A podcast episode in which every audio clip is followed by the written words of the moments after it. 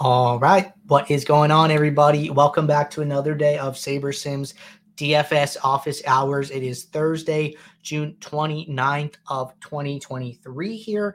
PGA teed off earlier this morning. Good luck to all of you in your weekend long and showdown PGA contests. Uh, we have a five game MLB early slate underway already with San Diego and Pittsburgh already underway here. And then we also have a five game main slate later today. So it should be a fun day of DFS. Get that all day sweat. Uh, it's one of my favorite things about playing DFS here. But for those of you who are new here, welcome. My name is Andrew. I'm one of the coaches over here at SaberSim. It's a show where we go over how to use the SaberSim app, answer any and all DFS related questions. You can uh, reach us at support at sabersim.com and ask us questions. You can post questions live in the YouTube chat, and you can also post questions in the office hours channel in our Discord server. If you're not in our Discord and you want to join, there's a link in the description below. Highly recommend it. Get access to all of our similar channels, get access to all of our individual sport channels where sharp users and other members of the SaberSim team are conversing and talking strategy each and every day. So can't say enough good things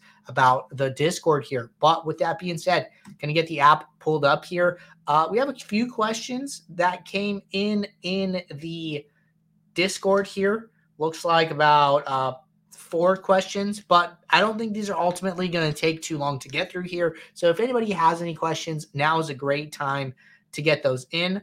Uh, but first question here that came in yesterday, and question says, does a player's projection change when they are home versus when they are away, uh, e- either for batter versus pitcher? Uh, so, you know, player projections are, are always going to change game to game, right? Uh, you know, that's that's one of the interesting things about DFS, right? DFS is this game where you are playing the same type of game every day, but you're never going to have the same exact scenario or stage, right? Uh, so the the the rules of the game are the same. The uh, the like um what's the word I'm looking for? You know, the style of the game is the same, but you know, the, the two teams are never going to have the same exact pitchers or the same exact um, you know, hitters each like facing certain players, right? So that that is why DFS is so interesting. You know, Houston might play St. Louis three times in a row, but you're going to get three different uh starting pitchers with different players out of the bullpen and all these different dynamics, right? So DFS is an interesting game from that perspective. So you can always expect uh, projections to change day to day here. I think that you know where where you might have been leading with this question is I think that one thing that you can see, you know, if you have access to these detailed stats here, if you were to come over to the detailed stats, let's look at plate appearances specifically here, and we'll only look at batters if you sort plate appearances descending here, highest plate appearances to lowest plate appearances, what you're going to see is you're going to see that away hitters uh, generally bat more. And, and, you know, that's because they're guaranteed 27 outs. And, you know, first and foremost, right? That's, that's one huge thing here. Uh, but, but in general, you know, what you need to know is that we understand that away hitters are generally going to get more bats than home hitters here, which you could see by sorting by plate appearances. Um, all of our, I don't know how many. This, this is like probably fifth, our top 15 batters uh, for highest plate appearances are all away hitters, with a lot of them coming from from the Dodgers here. So we have one, two, three, four, five, six. Okay, six and one seven and one, eight and one, nine and one, 10 and one, 11 and one, 11 and two. So of our top 13 batters uh, with the highest plate appearances, 11 are away and two are home. So because, you know, we, we are representing this to you in the app, which means we are capturing this data. We are using this data and understand it when building your lineups. So uh, you can, you can feel comfortable knowing that we, we are able to uh, handle this information for you. All right. Next question here. Question says What would be a good suggestion when you're trying to decide between two teams that are facing each other with a similar team run total? Uh, so this is interesting. You know, one thing that I specifically like to do in a large field MLB contest is I don't like to have too much exposure to one game in particular, right? It's it's you know, if this question was about yesterday's slate, it was a big 13 game MLB slate. You know, if you have 40% exposure to the Dodgers and then 40% exposure to the Rockies, uh, you know, they they could be stacked together, so that's like a small nuance here, but we'll we'll just assume that they're not. Like, let's say 40% five stacks of Dodgers, 40% five stacks of Colorado here. You know, that 80% of your lineup exposure is is wrapped around this one game here, right? So that's that you're you're assuming a lot of risk and and it might not be a bad thing you know the the run totals are so high in colorado with the dodgers playing there really good team right so so it, it's not a terrible decision but from a risk management perspective here i don't love having so many of my lineups dependent on one single game on a large 13 game MLB slate here, right? There are so many options, so many teams out there. Uh, we saw that yesterday, right? Texas had 10 runs, Cleveland had 14 runs. Uh, Dodgers, I think, scored eight, and Colorado scored nine. So there were different, definitely options, right? So uh, baseball is this interesting game where where you can get to the winning lineup a lot of different ways here. So uh, from a risk management perspective, I don't love rostering so much of one particular game on a large slate here. So uh, in general, you know, getting back to your question, what would be a good suggestion when you're trying to decide between two teams that are facing each other with a similar team run total here? Uh, one, you know, the ownership of these teams is definitely going to come into play here. Uh, the builder is going to make some decisions, right? Some decisions that you might not be able to make intuitively here based on salary and, you know, where it can fit in the next best teams uh, from the Sims, right? So you might have more Rockies five stacks than Dodgers five stacks, even though they're similar. But that's because the hitters on Colorado are cheaper, and then that allows you to get to some better pitchers, some better secondary stacks. So I like to trust the builder for all of those decisions here. Uh, but but I would just be careful if you know you're talking about two teams that are facing each other, right? Uh, just just be a little careful, not getting too caught up in in just one particular game on this large slate. All right, next question here from Jim. Jim said, when you start a new build and your first lineups are very high percentage of certain stacks, let's say 30 to 50%, is it a good idea to lower it to bring it closer to the SaberSim projections, looking at 150 lineup build? Uh, so I ran a couple builds before we got started here. I was just, I was actually testing something for, for uh, our next question here, but I'm just going to use one of these builds and let's say that, you know, I come in here and I see that, you know, I am getting a lot of exposure to a certain team here. The easiest way and the way that we recommend bringing this down is not by coming in here and setting a map, uh, adjusting the max exposure right away here. The best way that we suggest is to come in here and increase your min uniques, right? So by increasing your min uniques, you're going to make the, you're going to put the builder uh, in this position where it's going to have to make some hard decisions about what players to keep in your lineups and which ones need to be diversified, et cetera. Here, so in this 20 lineup build that I'm running, uh, 648 lineups in my pool, I've increased my mini uniques up to seven here, and my exposure to Houston has come down from 100% to 45% here, which is much closer to the stacked pool exposure. So I, I'm a fan of using stacked pool exposure as as a guide, as a measuring stick, as to you know some of the leverages that you're getting uh, as like a grounding point to to reference here when trying to, to figure out what the what the exposures that you want to take with you into your contests are. But I think that using min uniques is going to be your best friend as to managing some of these high exposures that you might deem high in general. All right. Next question here from Sion. Question says I have tried to select no stacking on the stack types tab for MLB on DraftKings, but when I do this, the optimizer comes up with no lineups. So I have to set a rule to get lineups with no stacks. I am playing a GPP 150 max. I wanted a few lineups with no stacks, just in FYI. Okay.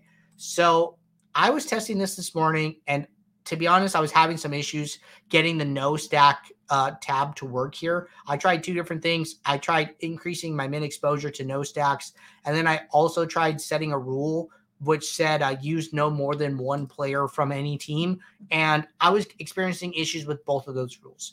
Uh, what I can tell you is that you know we are working on an update to the app that I believe will address this and will make this much easier uh, to accomplish here. So I apologize for the inconvenience in the meantime. One workaround that I did find was that if you set a rule that says use no more than two players from a team and you decrease your correlation here, uh, you should be able to get lineups that have no more than two stacks here. You know, this is probably the closest that you're going to be able to get in the meantime here. But I think that, you know, lineups with primarily two stacks are are close enough here to, to what you're uh, looking for and and it's probably the best we can do at the moment here but aside from you know showing you how to do what you want to do i would highly highly caution you from taking this approach here uh, mlb is a highly correlated sport. All of our back testing shows that stacking is important in MLB DFS here. And, you know, I, I, don't know about you guys, like, but I subscribe to the DFS daily newsletter where they review winning lineups. And you're going to see sometimes that lineups that are uncorrelated, that are unstacked, uh, win win contests, and that does happen, right? But that does not mean that those lineups are positive EV lineups. Like it is very possible for negative EV lineups to win contests. So don't get in this results oriented approach of like, hey, I've seen non stacked lineups win contests. Maybe I should play some of them. Uh, you should play the best content, the best lineups for the contest that you're playing. And in MLB DFS, those are going to be stacked lineups here. So we talk about, you know, sometimes more is less with SaberSim. Sometimes uh, you just want to add a couple fine tune adjustments and leave the rest to the builder here. You know, th- this specific adjustment is one where I would caution you and say that uh, this is along the lines of actually hurting your lineup set and and doing too much right? Maybe doing too much maybe um you're you're decreasing the ev of your set as a whole by including these lineups in your in your lineup portfolio here. So again you know i showed you how to do or how to get close to what you want to do here but again would highly uh ask you to reconsider your your convictions as to why you want to do this and and see you know if they're actually strong enough to warrant this approach. But that is that is all I will say on the topic here. All right, jumping over to the YouTube chat. We have one question in the YouTube chat. If anybody has any questions, now's a great time to get those in. FV said, Do you feel there's a need to run the Sims a few times throughout the day to see if there are any changes that really stand out with projections and builds? If so, should you try and incorporate those differences in your final build? Uh, I think this is a really good question, right? I think a lot of people, uh, enjoy DFS. You know, DFS is a hobby, so they're probably thinking about it while they're at work. Uh, Want to see what some lineups look like throughout the day here.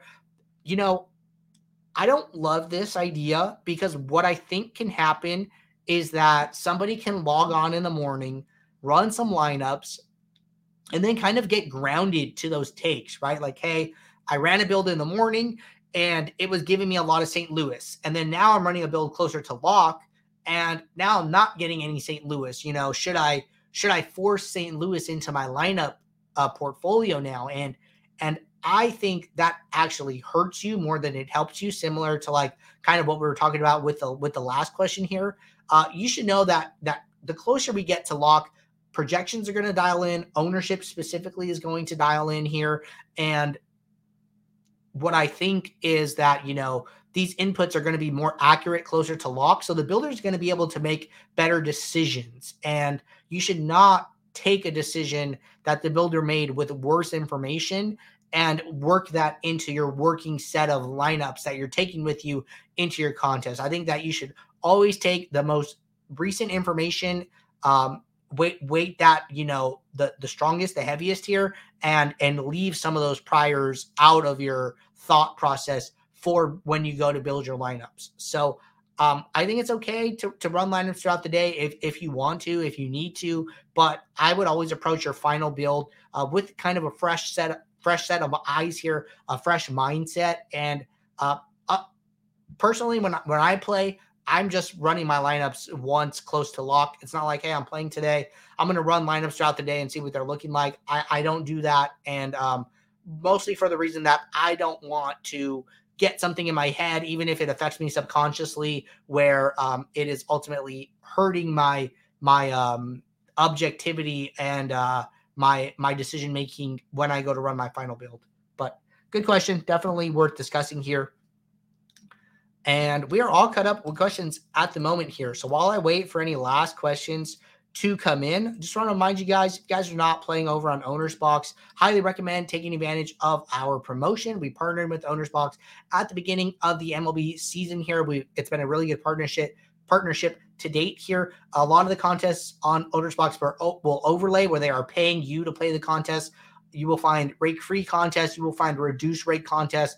And those are just percentage points that you do not need to win back before seeing a profit, right? So DraftKings, FanDuel taking 15% rake. Uh, those are additional ROI points that you need to win back just to break even, right? So taking advantage of contests where they are paying you to play, where there is no rake or reduced rake, is one of the best things that you can do in the DFS ecosystem in 2023. So also the competition is going to be a lot softer than what you're going to find on other DFS sites. Prize pools are smaller, so that keeps the sharks away uh, for now here. But I think that as OwnersBox, uh, we get into NFL, NBA season here, uh, we're going to see some growth there. So we might see some players migrate, but that is my opinion at the moment. Uh, if you use promo code Saber or SaberSim when you sign up, you get a $500 deposit bonus and you can earn free months of SaberSim just by playing on the site here. So we will track your entry fees. Each time you hit one of our entry fee thresholds, we will reach out to you, let you know that you have earned a free month. If you want to claim that free month, um, we will reset your tracking to zero and you can start earning towards your next free month right away. There is no limit on the amount of credit that you can earn.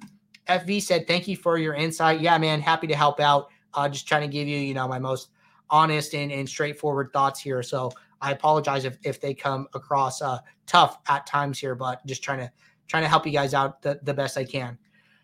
But all right, everybody. Uh, my nice short show today. I get it. Uh, sometimes that happens, but we'll be right back here tomorrow for our last show of the week. Tomorrow is Friday. So if you guys have questions about weekend sports, MMA, NASCAR, uh, League of Legends, whatever it may be, uh, for the weekend. Get those questions in before tomorrow's show. You can drop them in the office hours channel. Let them sit there until tomorrow. That way, we have got a steady queue of questions when we uh, log back on. But until tomorrow, 2 p.m. Eastern, take care. Good luck in your contest. I will see you all. Thanks. Bye.